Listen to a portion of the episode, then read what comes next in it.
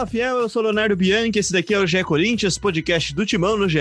Timão que tem um novo presidente. Neste último sábado, no Parque São Jorge, com 1.081 votos, Duílio Monteiro Alves, ex-diretor de futebol do Timão, foi eleito 31º presidente da história do Corinthians. Filho de Adilson Monteiro Alves, histórico dirigente alvinegro durante a democracia corintiana, Duílio, de 45 anos, assumirá o clube no dia 4 de janeiro, um dia depois de um derby e comandará o timão durante os próximos três anos até 2023. Para falar muito sobre essa eleição, sobre tudo que rolou num sábado daqueles no Parque São Jorge, agitado, para falar sobre política, mas também sobre os novos desafios, sobre os problemas que o agora presidente eleito terá. Tô aqui com os três setoristas do Timão no GE, eles que fizeram um brilhante trabalho no sábado, uma cobertura de dar inveja à Globo News, que tentou copiar a qualidade deles no domingo de eleições municipais, mas não conseguiram. Eu vou dar um oi para cada um aqui, aí eu queria que cada um de vocês, de forma curta, aponte qual para vocês será o maior desafio dessa gestão do Ilho, que como eu disse, começa logo de cara, né, no dia seguinte, só de um derby. E aí, Aninha, tudo bem? Fala Leozinho, fala Fiel, é isso, um sábado de muito trabalho, aí começou com o Marcelo Braga madrugando no Parque São Jorge, depois chegou o Cassucci, aí por fim é, estive por lá, uma apuração bastante demorada, mas uma eleição que correu tudo bem, não tivemos nenhum registro aí de confusão, é, tudo dentro dos conformes, e você já, já pede um desafio aí para o Duílio, eu acho que não, não poderia ser diferente, acho que equacionar a situação financeira do Corinthians vai ser um grande desafio para ele, ele que vai ter que se descolar é, da figura do André Sanches, né? O Sanches que passou o dia lá no Parque São Jorge, deu aquela forcinha de última hora para o Duílio ali, ficando na porta do ginásio, mas Sanches que disse que está de saco cheio das coisas do Corinthians, que vai ser só um sócio, então, se ele de fato se descolar dessa gestão do Duílio, o Duílio vai ter que caminhar com as próprias pernas. Então, acho que acredito que equacionar essa dívida que está na casa dos 90, 920 milhões, que deve aumentar e até o fim do ano, deve ser sim um dos grandes é, desafios do Duílio, já pensando aí no, nos, é, nos, nos, primeiros meses do próximo ano. Só para a gente dar o um número certinho, a dívida está na casa dos 920 milhões e as obrigações com vencimento até um ano, né, elas giram em torno de 560 milhões mais ou menos. Então, assim, é, ele vai ter muito trabalho nesse sentido, Leozinho. Vai ter muito trabalho, como teve muito trabalho também, Bruno Cassucci no sábado. E aí, Susi, tudo bem?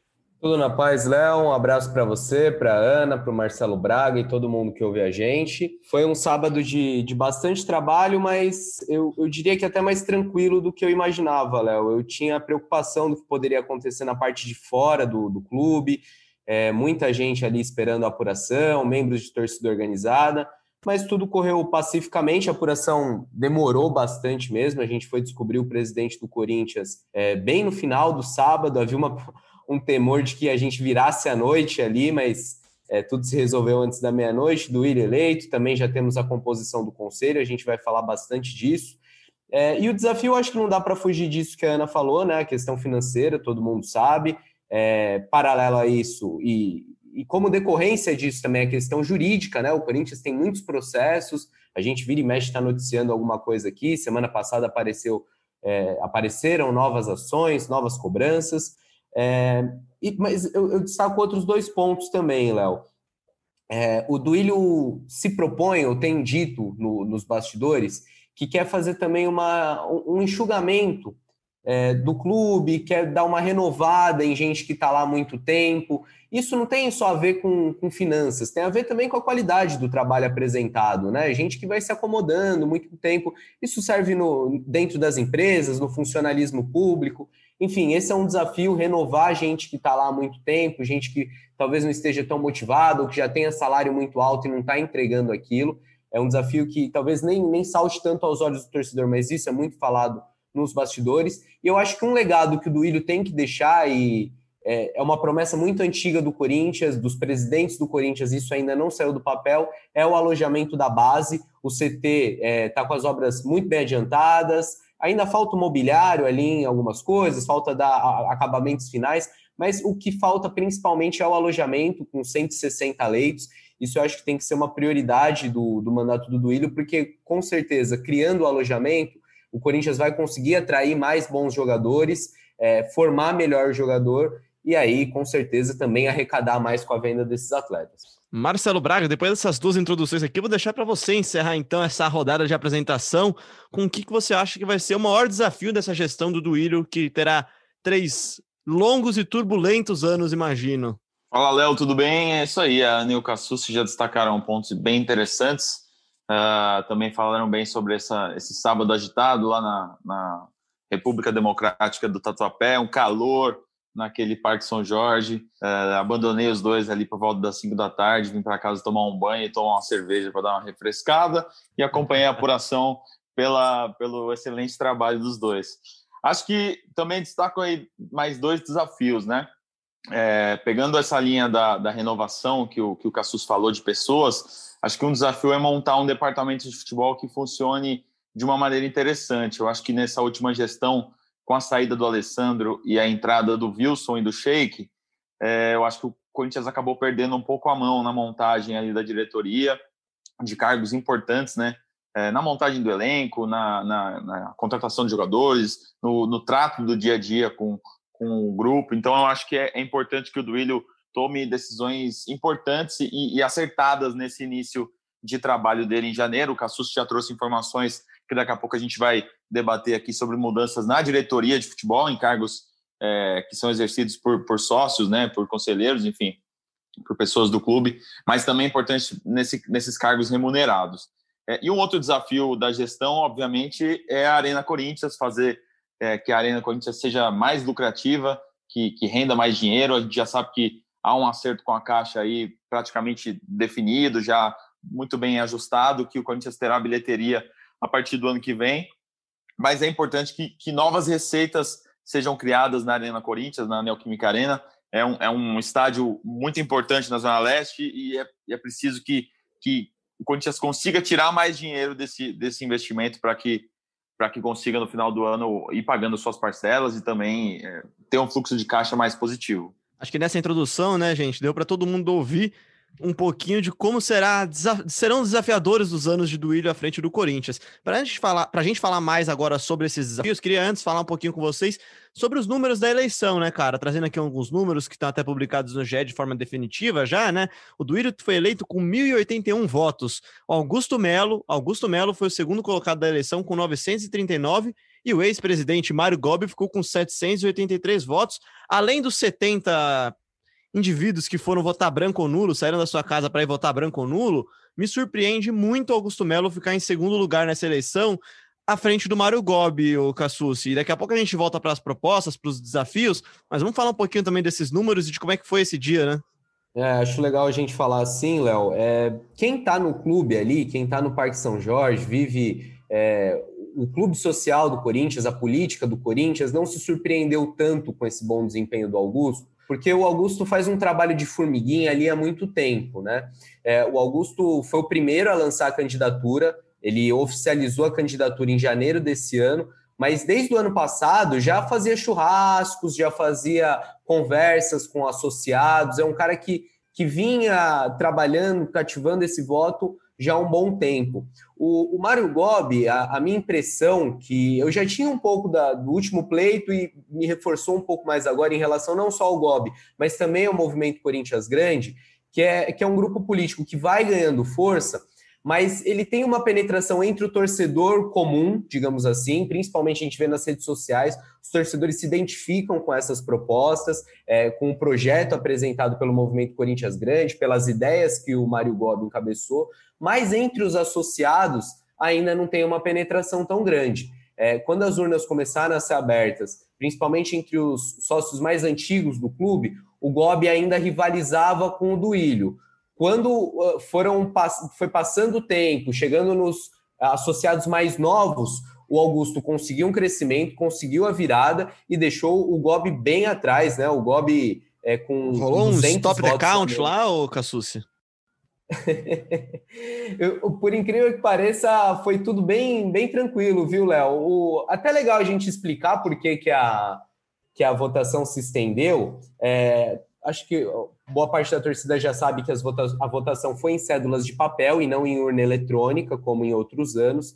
Mas o que também atrasou é que, no começo, para ter uma precisão, para ninguém falar de fraude, apontar irregularidades, o Romeu Tuma Júnior, que foi o presidente da comissão eleitoral, ele quis abrir urna a urna e ele contar voto a voto. E aí, meu amigo, são mais de 2.700 votos, aí você imagina o tempo que isso ia levar, né? Depois da primeira urna, que demorou uma eternidade, é, perceberam que não daria para fazer naquele, naquele sistema, começaram a abrir de duas em duas urnas. Agilizou o processo, ainda assim é, demorou bastante, mas pelo menos a gente conseguiu finalizar a apuração ainda no sábado, né? Ô, Léo, e acho que aproveitando essa deixa aí do que o Cassu se deu falando sobre o Tuma, é legal a gente falar sobre o trabalho que ele fez, viu, Léo? Porque ali é, é, claro que fica muita gente em cima, rola uma pressão absurda, e aí é interessante até a gente contar isso para o torcedor, a gente não pôde fotografar, mas foi interessante notar como é que eram as cédulas, né? Porque você pensa, ah, a votação vai ser de papel, então é um papelzinho lá qualquer, o torcedor vai lá, escreve, o sócio vai lá, escreve qualquer nome. Não, não é assim. É, é uma cédula é, toda diferente, ela tinha um papel mais grosso, uma cor é, meio bege, meio marrom ali, uma cor que seria difícil é, copiar tinha uma assinatura em prata dos membros da comissão eleitoral, é, também com uma caneta que não seria fácil de achar. Isso tudo o Tuma que veio até a gente contando como ele fez para construir essa cédula, né? A cédula tinha também um QR Code e, essa, e uma repetição do QR Code que era visível apenas com luz negra. Então, se você pega a cédula e olhava atrás dela, é, você conseguia ver o QR Code, mas você não conseguia ver que no cantinho esquerdo, se você colocasse a luz negra, o QR Code estava repetido ali. Então, assim, existiu todo um trabalho de, de, de uma preocupação do Tuma para que não houvesse fraude, para que não fosse questionado o resultado como foi na eleição passada. Então, acho que é interessante a gente colocar e trazer isso para o torcedor também que não, não esteve lá no sábado. E Marcelo Braga, acho que é interessante também a gente falar neste momento sobre números da eleição, né? A gente teve aqui, se eu não estou enganado, pouco mais de 2 mil votos, né? A torcida do Corinthians é composta por mais de 30 milhões de torcedores. Essa é sempre uma questão muito, digamos, quente, né, no Parque São Jorge, porque muita gente defende que o voto deveria ser maior, que deveriam, deveriam haver mais votantes para esse pleito eleitoral do Corinthians. E a verdade é que, como o Casso se disse, mesmo com candidato com penetração maior na torcida, com maior respaldo da torcida, quem manda, na verdade, são os sócios, são aqueles dois mil que foram votar, né?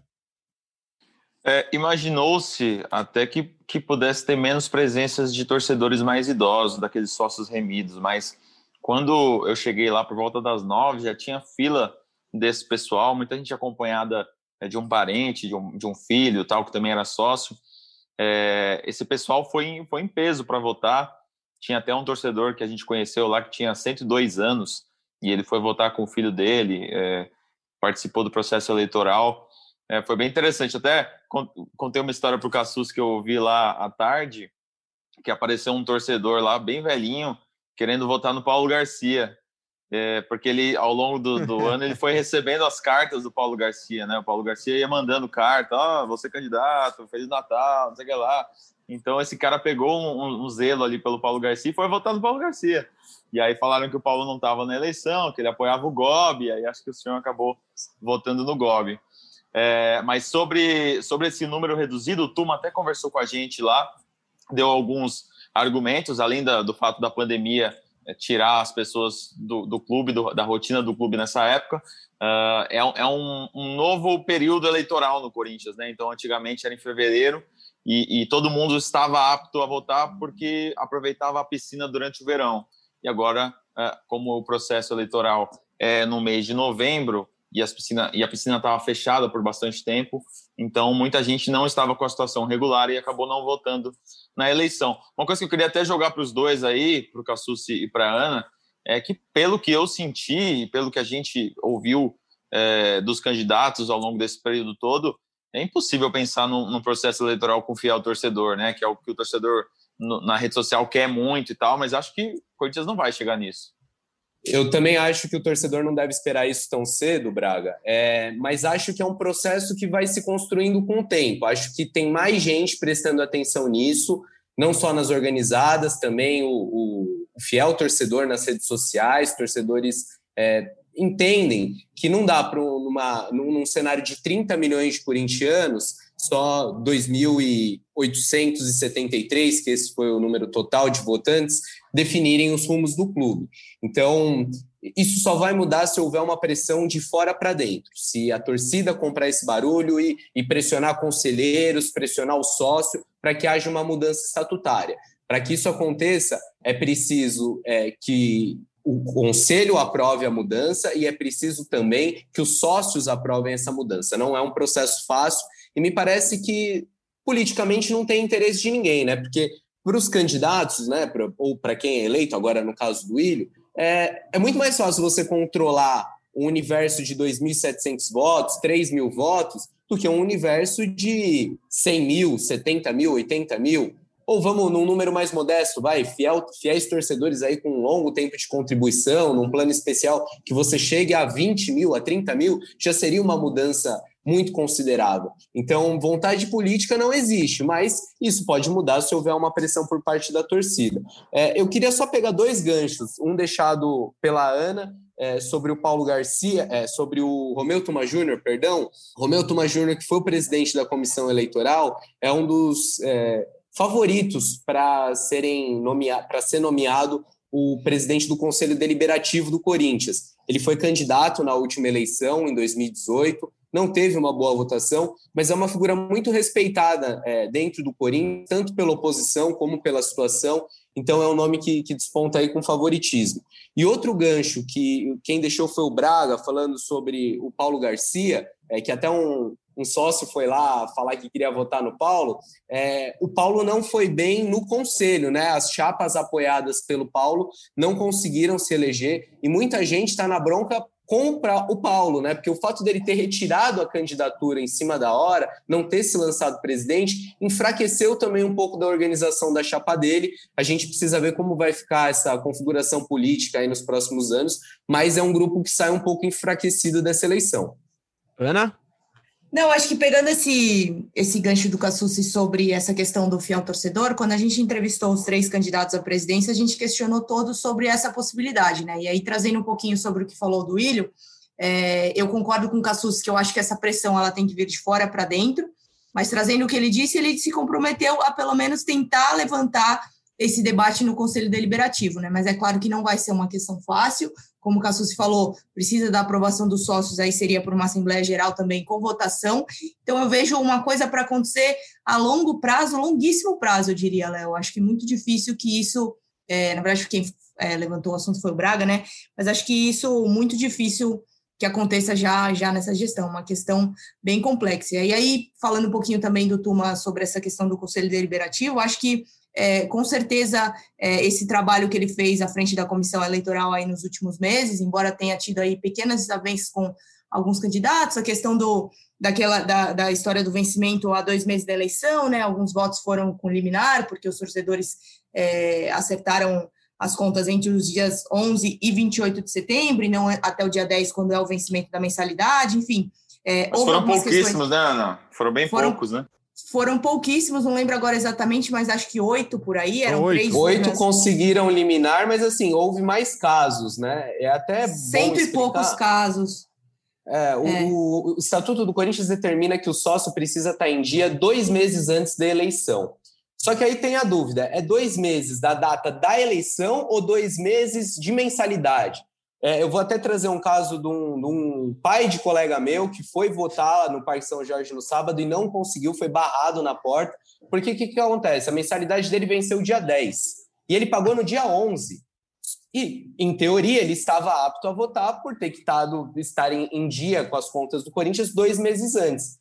Só que uma vez que a, a comissão eleitoral fechou em 10 de, de novembro, contando a data do pagamento da mensalidade, do vencimento da mensalidade, e não a data da eleição, ele ficou inelegível e aí acabou, acabou barrado. Por isso essa divergência, mas acho que não é um grande problema para atrapalhar as pretensões do Tuma, né, Ana?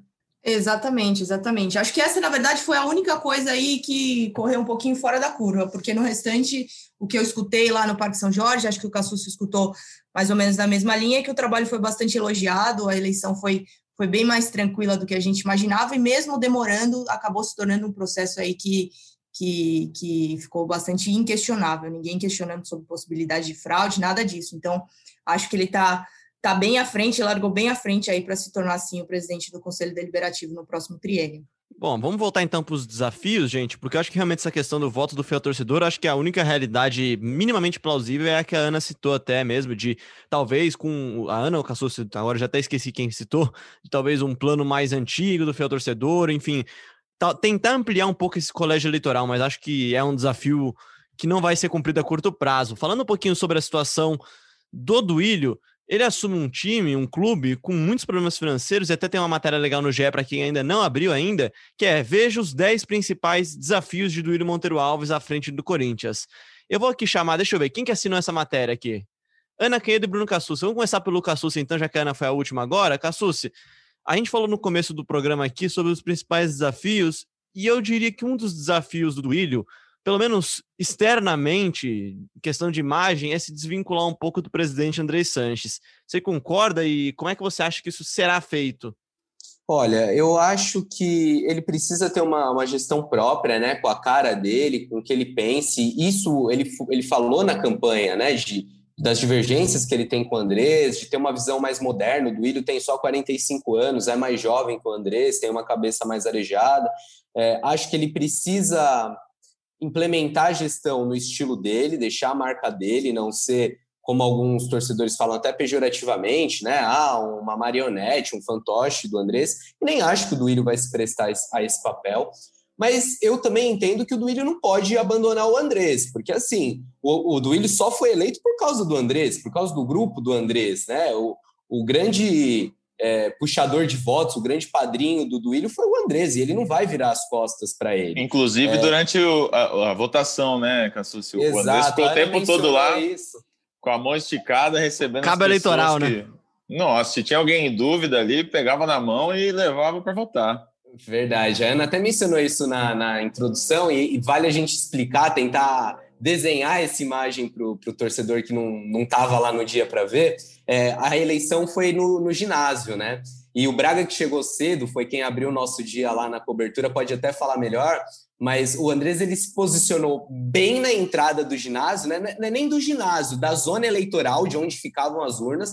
Ok, que ali tinham outros candidatos, mas os candidatos, né? Não os padrinhos. Enfim, o Andrés se posicionou ali na frente e todo mundo que chegava para votar ia lá pedir a benção, dava um abraço, um aperto de mão, cumprimentava o Andrés, o que mostra a importância dele e a penetração dele no clube, né? São anos e anos, décadas de Corinthians, muita gente ali que é, é grata ao Andrés, não só porque, pelo que ele fez como presidente, mas por um favor, por uma atenção que ele deu, é, às vezes de arrumar um ingresso para um, de levar o filho do outro na peneira, de resolver uma situação no clube social, e isso fica evidente e mostra o poder e a penetração do Andrés. E isso foi desde as nove da manhã, né, Braga? Desde a hora que chegou, o Andrés já estava lá.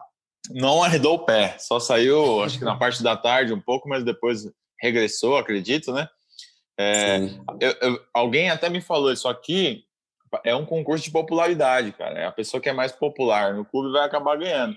E aí o Duílio não era só o Duílio, era o Duílio e o Andrés. Então, na popularidade, o Duílio levou ali. E sem comparar com nenhum político especificamente, mas ele é aquele cara, aquele político que é controverso, que gera muitas críticas, só que de certa forma ele está vinculado àquela pessoa traz votos, né? E aí, sem citar nomes de dirigente, mas há um tempo atrás a gente falou com um dirigente do Corinthians, e ele até citou: vocês não têm a ideia do tamanho do Andrés dentro do Corinthians, no dia a dia do clube mesmo, né, Ana? É aquele cara que ele puxa muito voto e ele, mesmo com todas as controvérsias, ele é muito importante para a história do Corinthians, né? Não, o Andrés tem uma história gigantesca dentro do Corinthians, isso é inegável. E aí, Léo, puxando, é, é legal a gente poder trazer esses bastidores, né? Puxando para essa questão do André estar parado ali na porta do ginásio, até quando eu cheguei, eu conversei com um dos candidatos e ele falou assim: Meu, a gente até questionou se, se ele poderia mesmo fazer o que ele está fazendo, de ficar ali parado, conversando com todo mundo, porque o Andrés atualmente é o presidente licenciado, né? Quem é o presidente do clube hoje é o Alexandre Rusni, que é o, o segundo vice dele, né? A, a, Edna vai assumir agora em dezembro. Então, assim, é, os próprios opositores ali na eleição já estavam cientes de que o fato do Andrés estar ali parado do lado do Ilho com a camisa que o, que o Duílio usou durante toda a campanha, com o nome dele ali, certamente influenciaria e acabou com certeza influenciando aí muitos votos. Mas, de fato, eu concordo com o que disse o Cassucci, acho que o, que o Duílio não pode e não vai virar as costas para o Andrés.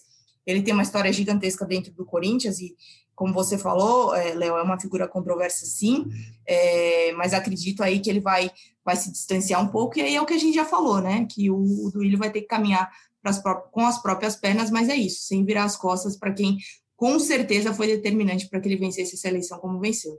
Ô Cassucci, trazendo então aqui o que a gente já elencou na matéria como o primeiro desafio e talvez, talvez não, com certeza o maior desafio, as finanças, queria até fazer já o convite para quem não conhece, ainda ouviu o podcast do Rodrigo Capello dessa segunda-feira, que ele traz uma entrevista com o Roberto Gavioli, que é o atual gerente financeiro do Corinthians, é um cargo remunerado, a gente não sabe ainda se o Gavioli vai permanecer ou não no Corinthians agora com a, com a eleição do Duílio, mas assim, né, o Corinthians tem uma dívida de curto prazo de 567 milhões de reais, de acordo com o último balanço, né? Ou seja, dívidas para pagar em até um ano, né, em menos de 12 meses, e a dívida total está na casa de 920 milhões e deve piorar esse ano. Talvez a situação do Corinthians não seja tão trágica esse ano, até por causa das vendas de jogadores. O Corinthians vendeu um Pedrinho, vendeu Carlos Augusto, vendeu Gustavo, enfim, André Luiz, várias vendas pequenas que geraram um montante muito grande esse ano, né? O Duílio Monteiro Alves já definiu que não manterá o diretor financeiro Matias Romano Ávila e também já escolheu o substituto, que será o Wesley Mello. Wesley foi eleito conselheiro agora na chapa preto no branco e já foi, inclusive, diretor financeiro do Corinthians, mas por um período bem curto. É, no começo do mandato do Andrés, ele comandou o departamento por quatro, cinco meses, mas aí pediu para se afastar porque entendia que o diretor precisava se dedicar mais ao Corinthians, ter mais tempo para o clube, e ele tinha acabado de ser pai, é, também foi contratado pela agência de publicidade DM9, é, e aí naquela época não pôde ficar no cargo, agora vai ser reconduzido é, como diretor financeiro do Corinthians. A tendência, pelo que eu ouvi, é que o Gavioli continue, é um profissional ali muito respeitado, todo mundo diz que é ele quem toca o dia a dia do departamento, mas enfim, é, o, o André, o Duílio, desculpa, tem um desafio muito grande na área financeira e ciente disso já está se movimentando, já está formando a equipe dele. Braga, vou jogar para você então o segundo desafio do Duílio, que é o elenco, né, cara? O elenco que inclusive foi montado por ele, né? Ele foi o diretor de futebol do Corinthians nessa gestão André Sanches e ele terá muitos desafios aí, não só com o elenco, mas também com quem monta esse elenco, né? A tendência é que haja mudanças nesse departamento de futebol, né? É, como o Cassucci publicou nessa segunda-feira no GE, o diretor Eduardo Ferreira e o diretor Jorge Calil vão deixar esses cargos, e aí é, ele deve escolher os substitutos, pessoas ali de dentro do clube, lembrando que não são cargos remunerados, são cargos mais políticos mesmo, né? Assim que que, é, é, que essa escolha é feita ali na, na base do, da negociação e, e, e da proximidade. E aí gente, o desafio é saber se o, se o Duílio vai mudar a, a configuração ali do, do departamento de futebol, né? A gente acredita que o Wilson, hoje gerente de futebol, uh, chegue pelo menos até o fim do ano nesse cargo. Aí depois, quando o Duílio assumir, é, provavelmente deve haver uma nova composição, de repente um novo cargo, uh, a chegada de mais um profissional.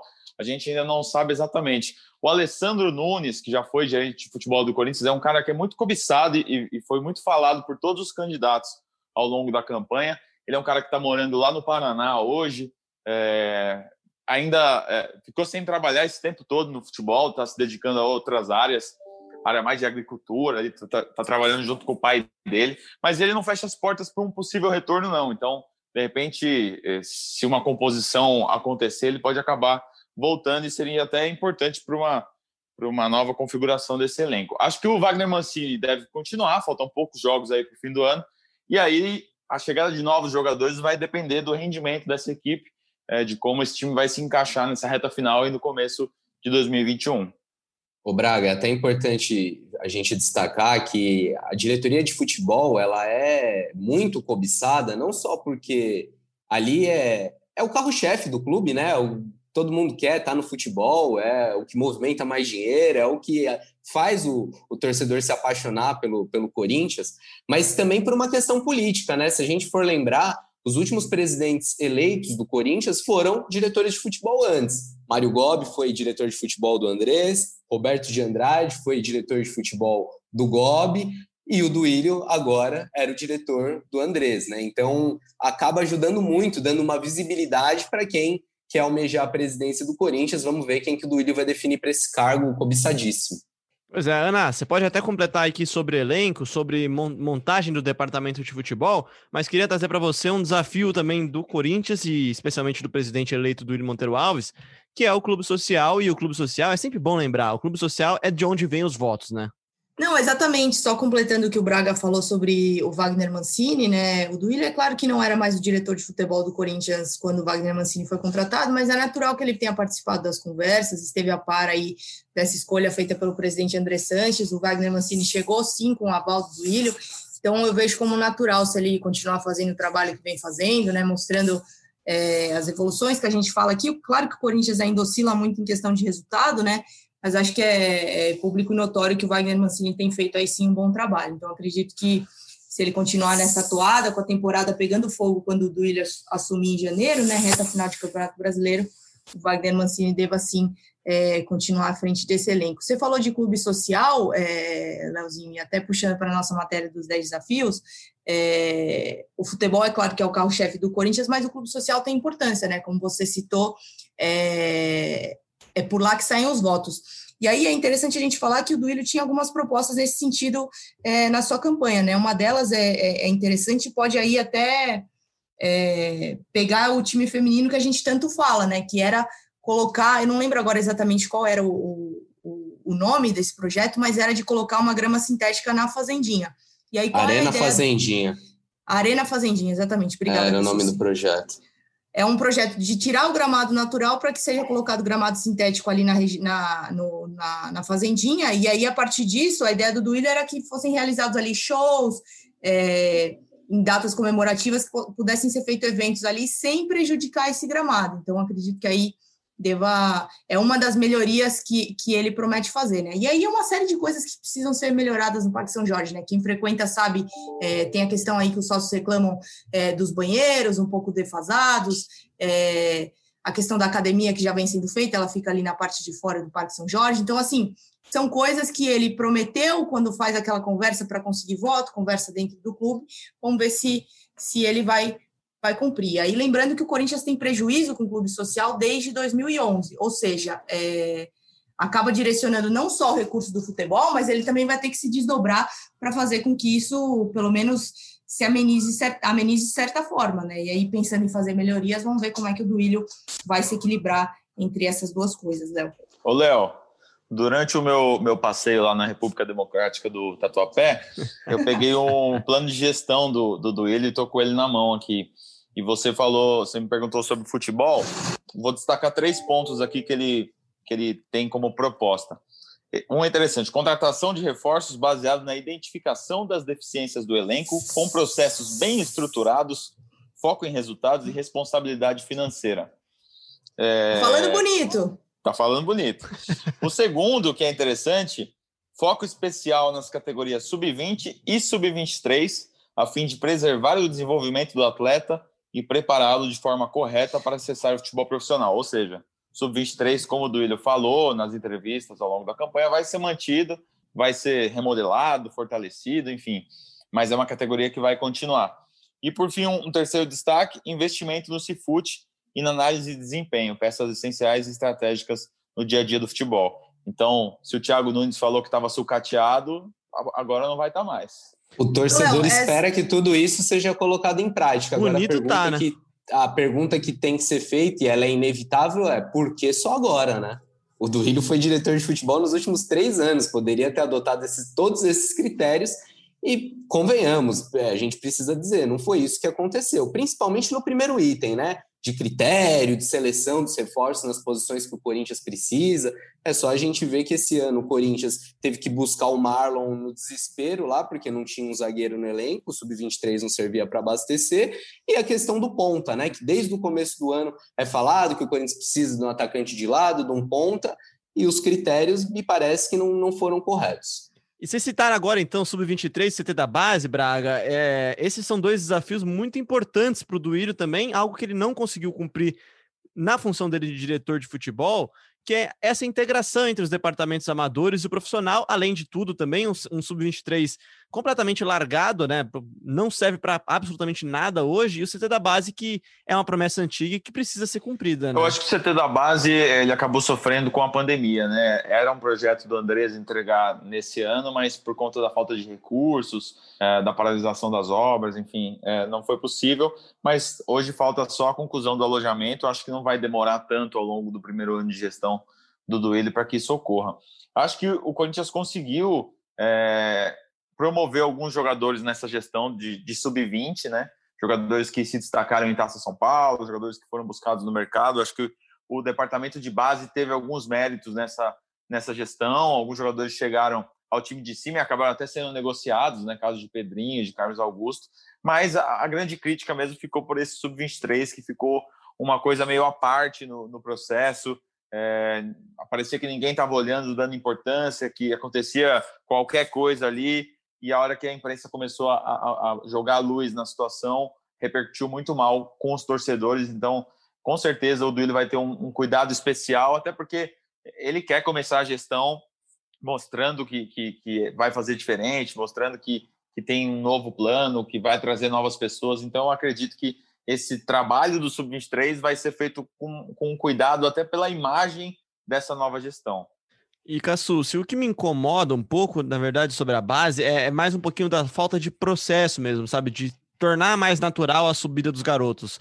Algo que a gente vê em outros clubes, a gente viu muito no Palmeiras nesse ano, a gente vê no Flamengo. Claro que no, no, pior dos casos, né? No, normalmente o que acontece é sempre a oferta e demanda, né?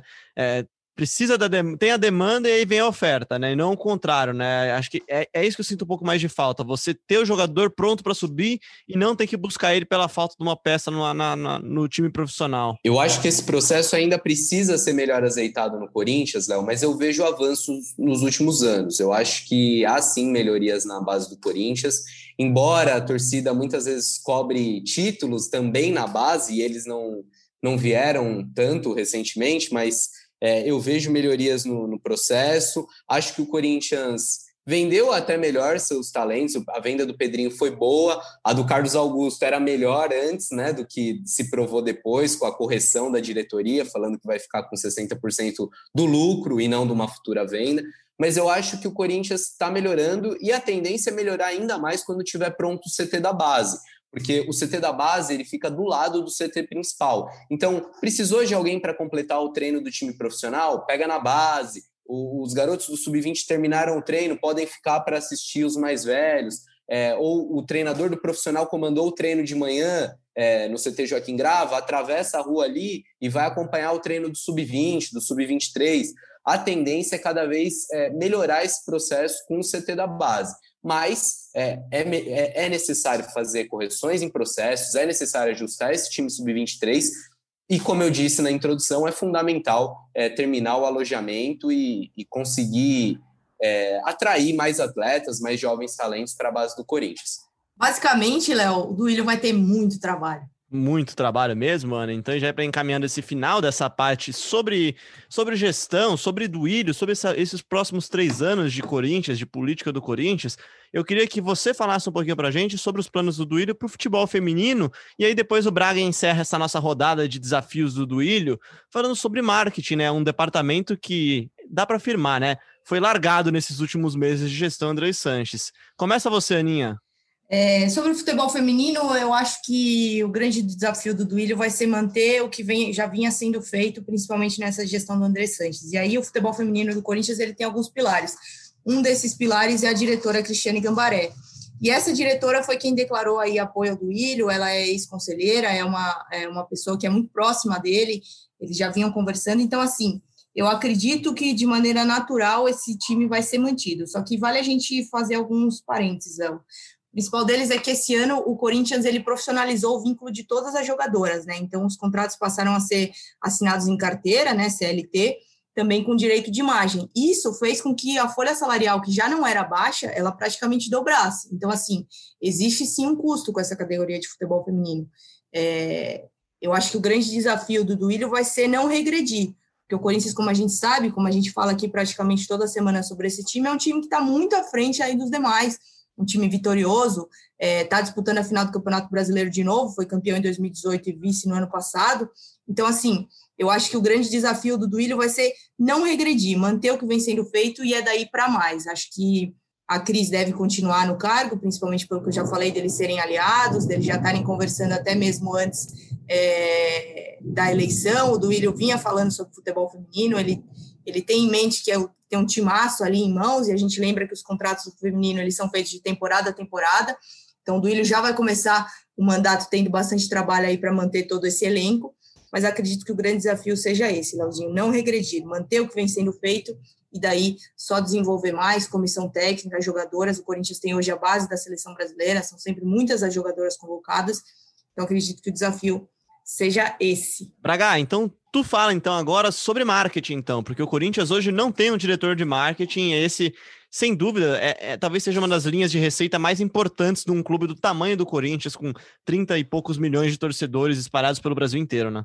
É, exatamente. Já tem algumas pessoas que estão sendo uh, cotadas para assumir o marketing do Corinthians, uma nova estrutura, uma nova organização. E eu volto a, pegar o meu folhetinho aqui, em que Duílio Monteiro Alves diz que é, pretende dar mais benefícios para o sócio do fiel torcedor. E ele quer triplicar a base de sócios atuais. Então, é uma meta de gestão aí, aumentar bastante esse fiel torcedor. E também na Arena Corinthians, na Neoquímica Arena, como eu vinha dizendo no início do, do podcast sobre é, processos e, e, e, formas de trazer mais receita, tem uma listinha aqui que eu vou, que eu vou passar para vocês agora de, de parcerias de novidades da Arena que hoje ou estão em andamento ou são projetos.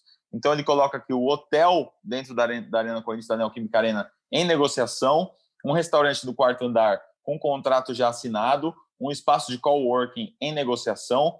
Essa aqui eu achei muito legal, eu não tinha, não sabia. Uma tirolesa em fase de contrato. Vocês sabiam que podia ter uma tirolesa na. Pô, tem uma dessa, acho que no estádio do Tottenham, né? Eu tava até vendo naquela série que teve tem lá. Tem no estádio do, do, Palmeiras também. Tem no estádio do tem, Palmeiras. Não sabia. Vai, acho vai que o Palmeiras é meio campo, rapel, assim. não é? É, é tipo isso.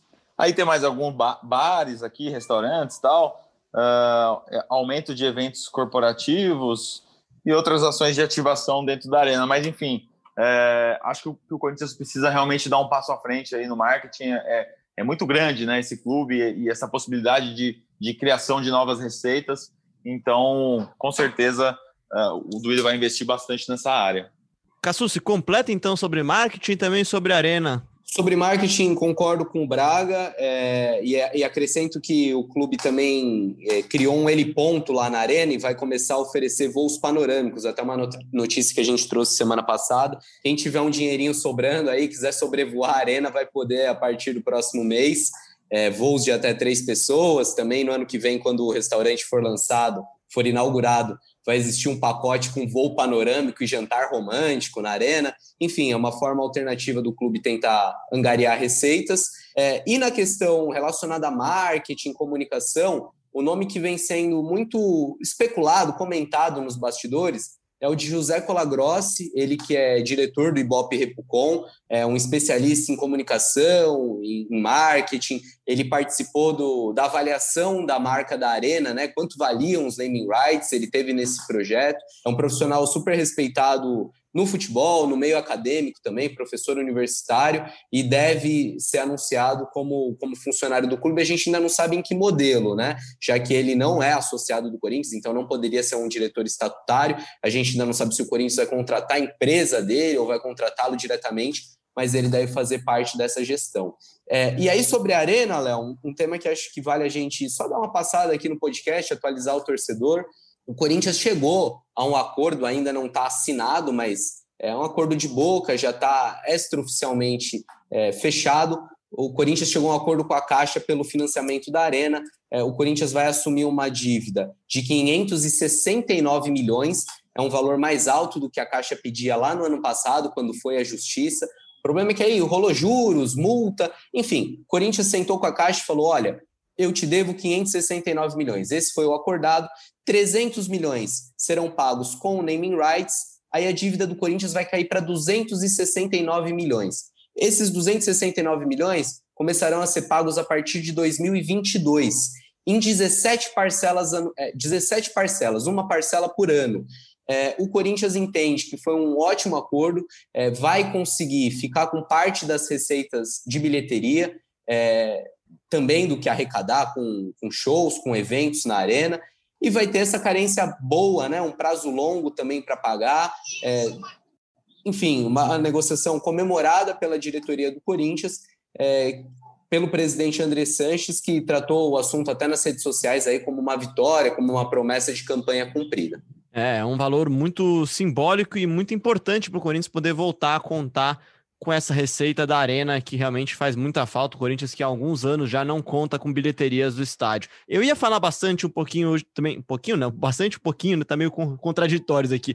Eu ia falar um pouco sobre futebol também, gente, sobre Corinthians e Fortaleza, mas como a gente se estendeu um pouquinho aqui, vamos dar uma encurtada então, em vez de falar sobre a discussão que a gente teria aqui hoje, a gente deixa essa discussão para quinta. Queria falar então só um pouquinho sobre o time que enfrenta o Fortaleza, que vai ao Ceará nessa terça-feira e que enfrenta o Fortaleza na quarta-feira. Queria saber de vocês o que, que, tem de novidade, quem volta e qual deve ser o provável time para a gente já encaminhando para o final do G Corinthians dessa segunda-feira. Leozinho, passando um pouco antes da programação, até antes de falar dos, é, do, de quem volta, é, o Corinthians treinou hoje, né? Pela, pela manhã no CT Joaquim Grava, é, viaja agora no final da tarde em voo fretado para Fortaleza e amanhã faz o último treino já no CT do Ceará. Então não vai viajar na véspera, já viaja hoje. O elenco já dorme hoje em Fortaleza e amanhã treina no CT do Ceará. A grande novidade do treino de hoje, que foi divulgado pelo Corinthians, foi o Ramiro, ele que está fora há bastante tempo. A gente vai pegar aqui o número exato de jogos, mas ele que está recuperado de uma lesão no tornozelo direito. E aí pode ser, na verdade, o Corinthians já crava ele como relacionado para a partida de quarta-feira. O Cássio, que estava com uma contratura muscular na coxa esquerda, ele apareceu hoje nas imagens do treinamento fazendo trabalhos normais, também deve reforçar o time. Lembrando que na partida passada ele ficou no banco, estava com dor, sentiu no aquecimento, né? Foi para o banco, o Walter quem jogou. Aí vamos ver se ele retoma o posto de titular. Só trazendo uma informação, o, o Gemerson é um dos casos de, de Covid-19 do Corinthians, né? E, e, ao contrário da maioria, ele, ele não foi assintomático, ele teve alguns sintomas mais fortes, como febre, então ele, ele acabou sendo poupado dessas atividades, continua em sua quarentena e acho que não participa desse jogo contra o Fortaleza e aí, contra o São Paulo deve voltar, porque aí é um longo período até o clássico contra o São Paulo.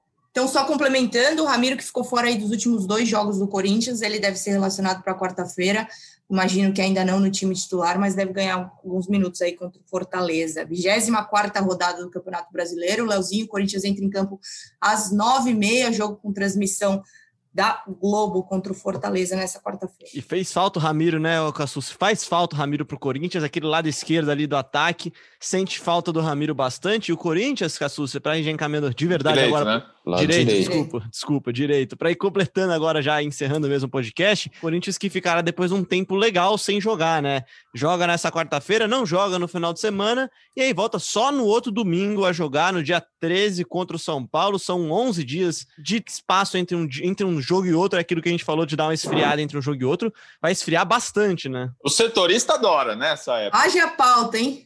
Haja matéria para a gente procurar. Mas para o Wagner Mancini é um tempo precioso, né? Um tempo, quem sabe, para azeitar uma dupla de zaga entre Gemerson e Gil, para fazer ajustes, encontrar o ponta que ele ainda não conseguiu definir, recondicionar fisicamente o time e aí chegar bem, chegar embalado para pegar o São Paulo no próximo domingo, dia 13, no outro domingo, na verdade, né? Na Neoquímica Arena.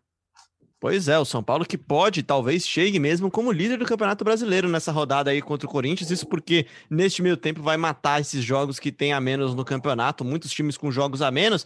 Aliás, rodada muito positiva para o Corinthians, né, Braga? De todos que poderiam passar o Corinthians até agora, o Corinthians perdeu apenas uma posição, que foi para Fortaleza, está em décimo, pode ser ultrapassado ainda pelo Red Bull Bragantino, mas enfim, de todo, todos que estavam atrás, muitas derrotas, muitos empates. Corinthians conseguiu se manter ali naquela posição um pouco mais confortável e volta a campo nessa quarta-feira. Todas as novidades dessa partida você acompanha com a Ana Canhedo, com o Bruno Cassucci, com o Marcelo Braga. Cassucci, aquele abraço. Aquele abraço, Léo. Um abraço a todos que nos ouvem, que nos acompanham, que mandaram mensagens aí sobre a cobertura do último final de semana. Em especial, eu separei uma mensagem aqui do Lugo Melo, que ele escreveu para a gente no, no Twitter. Eu não sei o nome dele, mas é Lugo Melo e ele parabenizou pela cobertura e falou que a Ana e o Braga merecem aumento. Tá eu certo. queria saber por que eu não. Meu, você ganha tá muito já. Mas, mas eu quero estourar, saber por que, eu não, estourar orçamento. Nessa, nessa, conta, pô. Ah, não, mas não. valeu, galera. Um você, já ganha, você já ganha muito bem, Bruno Cassucci. Grande abraço, Marcelo Braga. Grande abraço, Léo. Grande abraço para o nosso amigo que falou do aumento aí. Realmente vai ser um convidado aí do nosso podcast nas próximas semanas, convidado fixo e vou mandar para ele o e-mail da chefia. Ana Canhedo, um grande abraço para você. E Aninha, futebol feminino aconteceu algo raro nesse último final de semana, né? Perdeu, né? É isso, Leozinho. O futebol feminino perdeu. O Corinthians perdeu para o Santos por 2 a 0 mas mesmo assim se classificou para a próxima fase do Campeonato Paulista. E aí, lembrando que no dia 6 de dezembro teremos a grande final do Campeonato Brasileiro, vai ser disputada na Neoquímica Arena. Corinthians que enfrenta o Havaí Kinderman no jogo de ida na ressacada foi 0 a 0 então aí o Timão levou essa vantagem, não sei se dá para chamar de vantagem, né? Um 0 a 0 fora de casa. É, vai decidir em casa o título do Campeonato Brasileiro no dia 6 de dezembro. Mas até lá a gente vai falar bastante sobre isso. Valeu, Leozinho, valeu, Fiel. Foi um prazer cobrir a seleção domingo. É um assunto que, como eu já falei aqui, eu gosto bastante. Bem legal. Espero que o Duílio aí faça um bom mandato, que surpreenda quem, quem vem criticando. Vamos ver o que, que a gente que a gente vai ter aí pelos próximos anos. Leozinho, valeu. Léo, a Ana gosta tanto de eleição que ela tá se candidatando a síndica no prédio dela. Votem na Ana. A Oterana, aliás, né? Oterana, semana que vem ela não vai estar tá aqui, vai estar tá, vai tá terceiro cartão amarelo, enfim. É, promessa nossa aqui, gente, quinta-feira a gente volta Semana aqui. que vem é o dia do jogo já, não é, Leozinho? Dia do 6? feminino? É. Sim, não, é exatamente essa a gente promessa. ainda faz um episódio antes, na quinta-feira. Na quinta-feira a gente fala bastante sobre esse Corinthians aí, esse Corinthians feminino que volta a campo no final de semana, pra quem sabe conquistar o seu bicampeonato, né? Seu bicampeonato não seguido, mas seu bicampeonato brasileiro. Muito obrigado a você que ouviu a gente até aqui no ge.globo barra podcast, também no GE Corinthians, o seu tocador favorito, na Apple, no Google, no Pocket Cast, no Spotify, no Deezer, enfim, onde você quiser, acesse lá, curta, siga a gente lá, mande a sua avaliação, cinco estrelinhas lá, pra gente ficar feliz. Semana que vem, na quinta-feira, não sei se a Ana vai estar aqui, né? Porque a gente sabe como é que é, né? Tá sempre pendurada pelo terceiro cartão amarelo. Não estarei, não estarei, estarei de folga. Ah lá, tá vendo? Tá vendo, Marcelo Braga? Tá vendo, Bruno Cassus? É, é assim. impressionante, assim. né, cara? E depois parece que é perseguição nossa quando a gente fala aqui, mas não é, cara. Os é brincadeira, mostram. cara. É brincadeira. Ana que tá pendurada, então tá suspensa para a próxima rodada, volta na segunda-feira, então, com mais um episódio do GE Corinthians. Muito obrigado Ana a você. Vai acabar, Ana vai acabar o ano com menos jogos que o Bozelli, viu? Pelo amor de Deus. Ô, oh, rapaz, aí não. Vamos ver se o Bozelli volta também. Enfim, um grande abraço para vocês até a próxima. Esse daqui foi mais um GE Corinthians.